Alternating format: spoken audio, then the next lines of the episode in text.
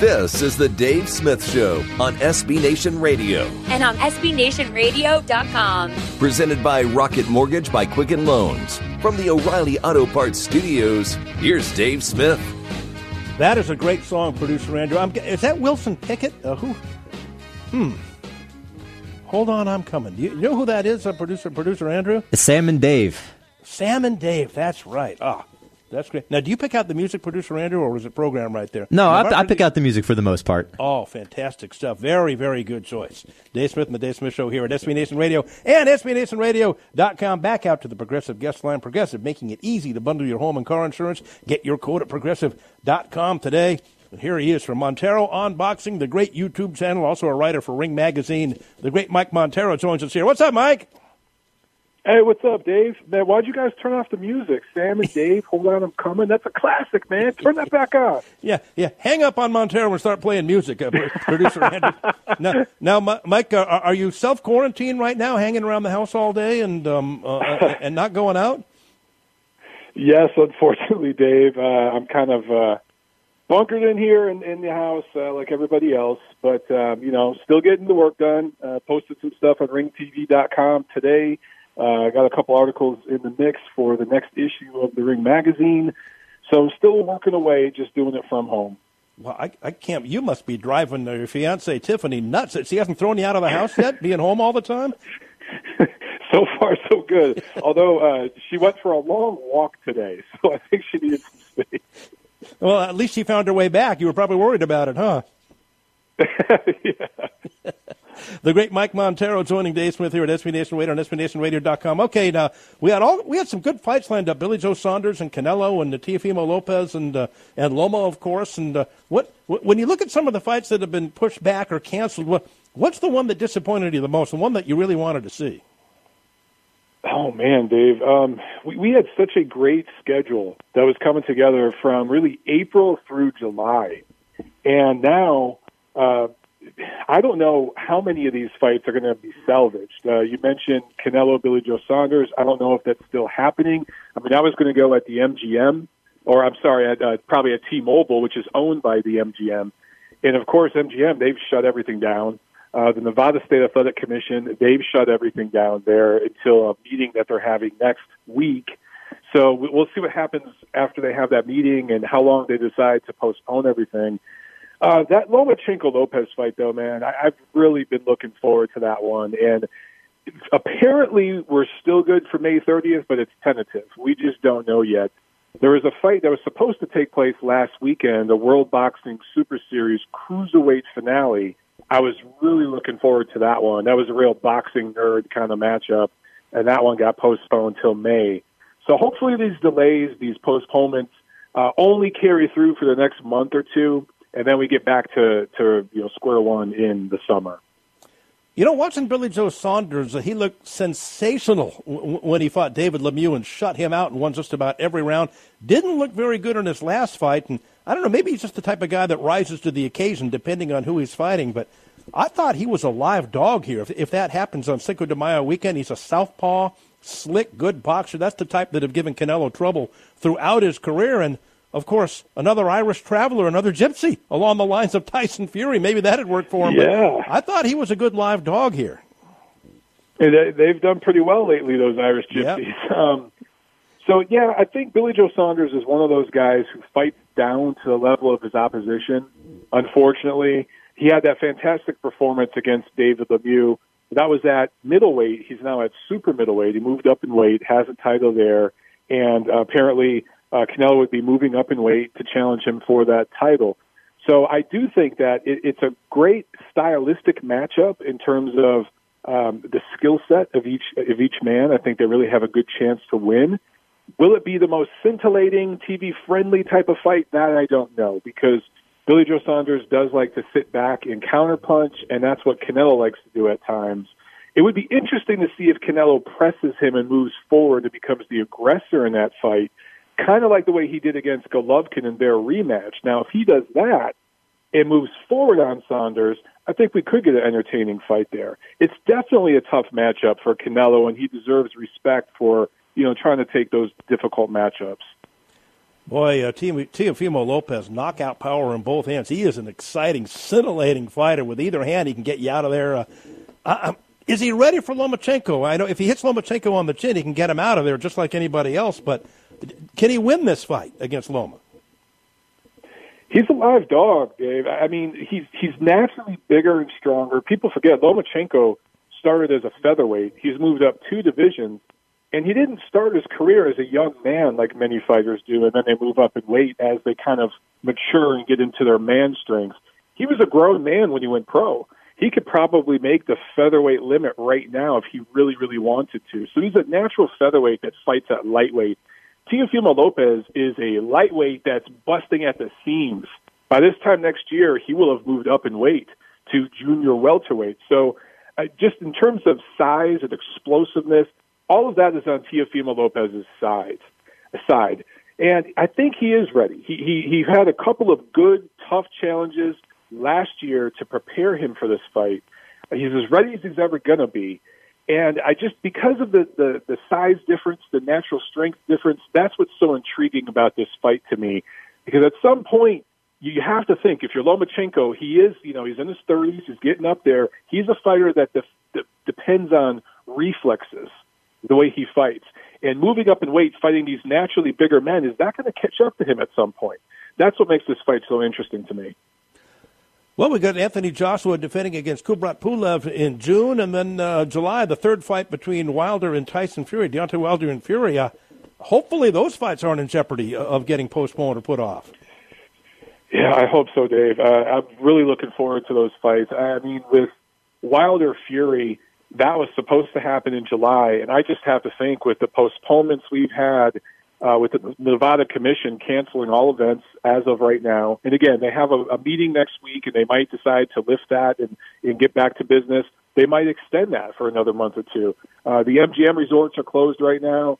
That's a big deal, and you have to think that fight's going to get pushed back, which is really unfortunate because that kind of pushes back the fight we all want to see, which is the winner between Joshua Pulev and then the winner between the third fight between Wilder and Fury. We want to see those two winners face each other. We were hoping we get it at the end of this year. I just don't think that's possible now. With all these delays, that's going to get pushed back to next year, unfortunately. But I still think it's very possible that it's going to happen. In fact, I think it's likely going to happen. Well, Kubrat Pulev got blown out by Vladimir Klitschko around, 4 or 5 years ago in his shot at the heavyweight championship, and didn't look good that night and got knocked down several times and then knocked out. But, Joshua, got stopped by Andy Ruiz Jr., and even though he won the rematch, he looked a little gun-shy to me. So, did Pulev have any chance in this fight against him? Pulev has a puncher's chance. I mean, the only time he did lose was against Klitschko, and that was a prime version of Vladimir Klitschko. That wasn't the faded version that got, that was beat by Joshua a few years later. So I think Pulev absolutely has a shot, but styles make fights. And I think that Andy Ruiz had a really difficult style. Remember, he was a last-second replacement when Joshua fought him. AJ's going to get to, have a full training camp and prepare specifically for Kubrat Pulev and his style. And I think that, I have to heavily favor Joshua, but it's the heavyweight division. One punch can change everything. It certainly wouldn't shock the world if Kubrat Pulev, pulled off the upset. Well, you look at a guy who's probably more depressed than anybody right now and blew a chance at all kinds of money. Big Baby Miller from Brooklyn, New York. He was scheduled to fight Anthony Joshua before he fought Andy Ruiz Jr., then tested positive, I think, 3 times for performance-enhancing drugs. And, boy, Joshua, reportedly went into that fight with a concussion after he got knocked out in training a couple of weeks before the fight. He was ready to be taken. Boy, Big Baby cost himself a lot of bank that night, didn't he? Yeah, I mean, you think about it. He could have been the unified heavyweight champion of the world had he pulled off that upset. And then the very lucrative rematch, and part of the deal that he had signed, it was a multi-fight, I think a 3-fight deal. So he was guaranteed a ton of money there. Really, really screwed that up. Unfortunately, though, because of the state of the division that we're in, where people need opponents, fighters need opponents, Big Baby Miller, he's got a contract right now with Top Rank. If he could stay clean, he's eventually going to get a shot at Tyson Fury if he keeps winning. Quote, buy, and save on home insurance with Progressive's new Home Quote Explorer only at Progressive.com. You know, people ask me all the time, Mike, and I don't know if I have the answer to this. Is there a young American heavyweight out there, maybe between 20 and 25 years old, that we can get excited about, an American that can do some great things in the heavyweight division? That's tough. All the prospects right now that I'm interested in are really from the UK. You know, there's really not an American heavyweight right now that has my attention, you know, that I would tell everyone, hey, keep an eye on this kid. He's the goods. There's a couple of guys that, you know, maybe I'll keep an eye on them, but I just haven't been impressed yet. Right now, the top heavyweight prospect, in my opinion, is out of the UK. His name is Daniel Dubois. He's fighting another top heavyweight prospect later this year, Joe Joyce. They're fighting over in the UK, two UK guys. Yeah. The winner of that fight's a bona fide contender. You know, both of those guys. Joe Joyce is pretty slow. He's not very fast, a fleet of foot, but he throws punches and bunches. He's exciting, has a good style. Daniel Dubois looks like he could be the guy, though. Looks really, really good. But for America, I don't know, Dave. It's pretty slim. Well, Joe Joyce, I think he was on the Wilder Fury 1 undercard, if I'm not mistaken, out at Staples Center. And he got a late start in boxing. I think he's already, 33 or 34 years old as a young prospect. And, yeah, he can really bang, but he looks kind of stiff and slow, as you were saying. I like Dubois in that fight. Yeah, I like Dubois, too. I think the one thing about Joe Joyce, I mean, he does punch like he's underwater, but he does throw punches and bunches from different angles, and he's a big man. I mean, he's a big, tall, physically strong guy. He's stiff in the way that he fights, but his mannerisms in the ring, his temperament is very relaxed and loose. So I think he will pose an interesting challenge for Dubois, but Dubois seems to have that twitchy kind of muscle and explosiveness, you know, in the way that he punches. So he kind of is like a hybrid between Deontay Wilder and Anthony Joshua in the sense that he's got the explosiveness and the twitchiness that Wilder has, but he has the fundamentals and the athleticism, the skill set that Anthony Joshua has. So what we don't know yet is, can he take a punch? If he could take a punch, he could be the guy. I thought Triple G won both of his fights against Canelo Alvarez, although I thought he won the first one easily. The second one I thought was closer, but I still thought he won both of them. Now, a third fight is coming up, in the fall, hopefully in September, maybe Mexican Independence Day weekend after they both have a fight here. I would imagine Oscar's going to insist it's in Las Vegas again, Mike. And if it is in Las Vegas, Triple G can never win a decision there against Canelo. Yeah, I mean, you're not alone, Dave. A lot of people, obviously, the overwhelming majority of fans and media felt that Golovkin won that first fight. Second fight was very, very close, and it was interesting to see Canelo change up tactics. He did very, very well. You could make an argument there for either way, you know, either guy winning or for a draw. In this third fight, it's definitely going to be in Vegas because that's where the money is. Let's face it. They're going to go there for the money. DAZN, which will be showing the fight, you know, they're going for the subscribers. They want to get all the whales there in Vegas. So it's going there. And you have to think, yeah, the house is on Canelo. The thing is, it will have been, if this thing happens in September, it will have been 2 years since their second fight. How much has Golovkin aged versus Canelo? Right now, Canelo is absolutely in his physical prime. You can see it. He's peaking as a fighter. Golovkin's looked a little old lately. Now, he has stopped training in high altitude at Big Bear, California. He left Abel Sanchez in that camp up there in the mountains. He's now training at sea level. He has a different trainer, a different camp. Will that rejuvenate him? We shall see. But look, that third fight, it's still one of the biggest fights you can make in boxing. And who knows, maybe no matter how many times these guys fight and how old they get, they'll always make for great fights. Some fighters just go together like peanut butter and jelly, Dave. You know, it's funny you brought that up. We've talked about that before, Mike, there's a school of thought when you get into your early to mid-30s that you shouldn't train at altitude anymore, and it kind of oxygenates the blood, and you don't have any legs come fight night. And is that an old wives' tale, or do you think there's something to that? You know, I've talked to a lot of experts about that, and it seems that the opinion is divided, as most things in life are. Some people hate training at altitude, and they think it's a bad thing. Everyone agrees that it's good to do for short periods of time. The debate is, do you go up there and do like a 3 or 4 week mini camp to start your training camp and then come back down to sea level, or do you stay up there the whole time? And that's where the debate is. for Golovkin and his team, they obviously made the decision that they're not going to do the high-altitude training anymore. We'll see how that works. But I got to tell you, I talked to plenty of experts like Victor Conti, who runs Belco Labs up there in the Bay Area in California, and he doesn't like the extended periods of high-altitude training. Then there are other people who think it's great. Most fighters and trainers that I talk to, they like to do it for about 3 to 4 weeks, and that's it.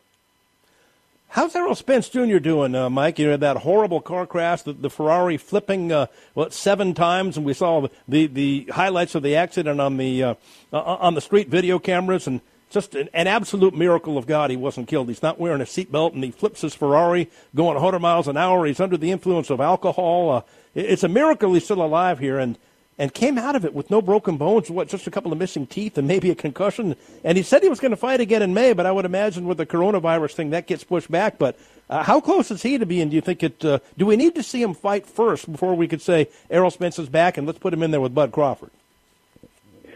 Yeah, so Errol Spence, you know, him and his team have said, hey, we don't need a tune-up fight. We can go right in against the top guys.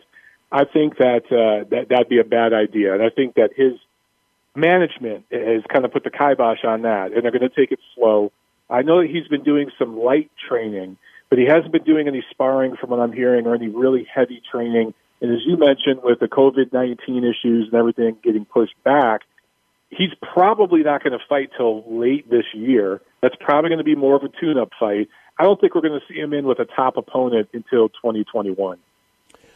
We're going to see Bud Crawford in there against one of the PBC guys. You know, ESPN and PBC mixed it up with Fury and Deontay Wilder twice, so can Bob Arum and Al Heyman make something happen with Bud Crawford and somebody in that PBC stable in the welterweight division?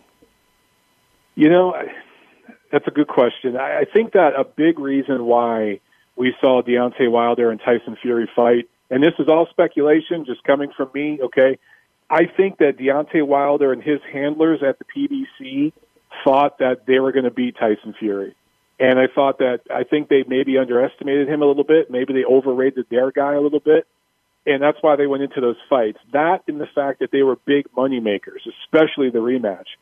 With Bud Crawford, I just don't know if they're as confident putting any of their top welterweights in the ring with him. I think they know deep down that Bud Crawford would be a heavy, heavy favorite.